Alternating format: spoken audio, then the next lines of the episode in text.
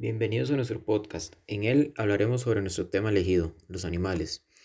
Mi nombre es José Alvarado Solano y voy a dirigir junto a mis compañeras Dilana Matamoros y Ana María Roque el desarrollo de este trabajo. Iniciemos. Vamos a comenzar con los animales aéreos.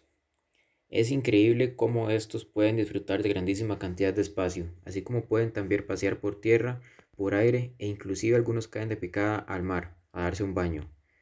Los animales aéreos son aquellos que por naturaleza pueden volar. Tienen alas y plumas que les permiten manejarse por el aire.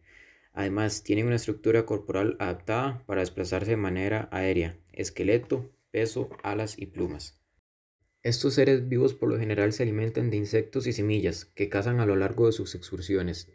Su herramienta para la caza es su pico, el cual también usan como método de seducción en épocas de apareamiento.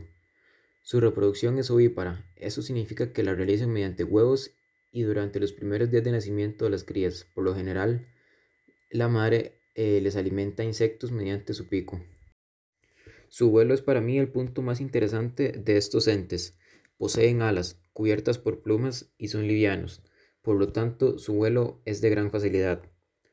Los insectos poseen un material transparente y sedoso, el vuelo se produce por medio de impulsos en el aire con las alas extendidas, con la fuerza siendo aplicada hacia abajo. El tamaño de estos varía mucho dependiendo de la especie. Recordemos que en este campo también comprende los insectos, por lo que es difícil decir cuál es su medida aproximada. Ahora voy a explicar los tres tipos de animales aéreos, comenzando por las aves. Estos son animales voladores silvestres cuyas alas están recubiertas de plumas, de igual forma que el resto de su cuerpo. Se reproducen mediante huevos. Estos animales por lo general habitan en el exterior, pero hay ciertas especies que son tomadas como animales domésticos. Después tenemos los insectos. Estos son invertebrados que poseen antenas y patas diminutas. Los insectos representan uno de los grupos más variados del planeta. Y por último, los planeadores, los cuales no tienen alas, pero debido a su composición aprovechan las corrientes de aire para desplazarse por el espacio pueden mantenerse en el aire por un tiempo breve, sin desarrollar velocidad o ganar altura. A continuación les hablaré sobre los animales marinos. ¿Qué son? Se denominan animales marinos a todos aquellos animales que viven en las aguas del mar toda su vida o al menos gran parte de ella, teniendo en cuenta que los océanos representan el 71% de la corteza de nuestro planeta. Parece claro que son muchas de las especies de animales marinos que existen aunque también son los más afectados al respecto de la extinción debido sobre todo a la pesca. La clasificación de estos animales se divide en dos, animales marinos que no necesitan el agua y animales marinos que sí necesitan el agua. En el medio marino existen especies fascinantes como los pulpos capaces de camuflarse en cualquier lugar, adquiriendo el color y la textura de las rocas o el terreno que las rodea, sea cual sea. También son conocidos por su gran inteligencia. Los delfines, quizá los animales más inteligentes de la Tierra. A veces incluso se han oído historias de delfines que ayudaban a los náufragos a sobrevivir o acompañaban a los pesqueros guiándoles hacia los bancos de aranques. También hay tipos de animales marinos, los cuales son los invertebrados y los vertebrados.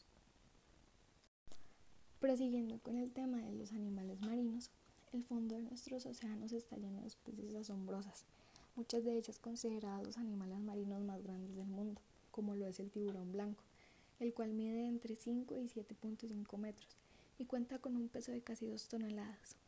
Esta especie vive en las aguas cálidas y templadas de casi todos los océanos, por lo cual es imposible saber el número de tiburones blancos que existen.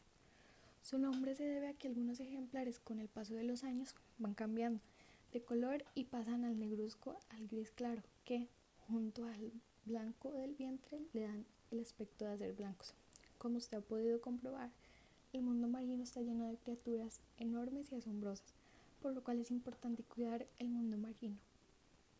Continuando con el tema de los animales terrestres, se habla de los animales terrestres para referirse a aquellos animales que hacen vida preferente sobre la Tierra, es decir, en la superficie continental del planeta, a diferencia de los animales acuáticos, que habitan mayormente en el agua.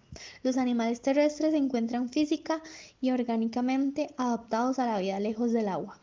Algunas características de los animales terrestres son que son muy diversos entre sí, comparte ciertos rangos mínimos de adaptación del ámbito terrestre y a pesar de dicha adaptación puede darse mediante mecanismos y órganos diferentes.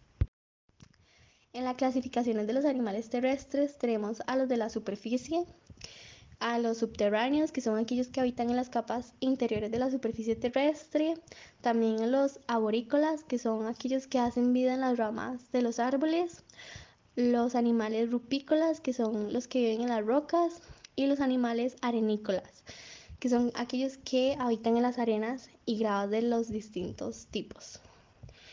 Algunos ejemplos de los animales terrestres son el elefante, la jirafa, el león y el oso panda. Y con esto concluimos nuestro tema seleccionado. Esperemos que haya sido de gran aprendizaje nuestro podcast y agradecemos por su asistencia.